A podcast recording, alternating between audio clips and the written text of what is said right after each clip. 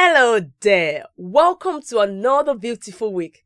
This week, our anchor verse is from Isaiah chapter 49, verse 8, which says, Thus said the Lord, In an acceptable time have I heard thee, and in a day of salvation have I helped thee. As you go for this week, say this to yourself The Lord will help me, He will preserve me. This is the appointed time. Therefore, the Lord answer all my prayers. He grants me all my heart desires.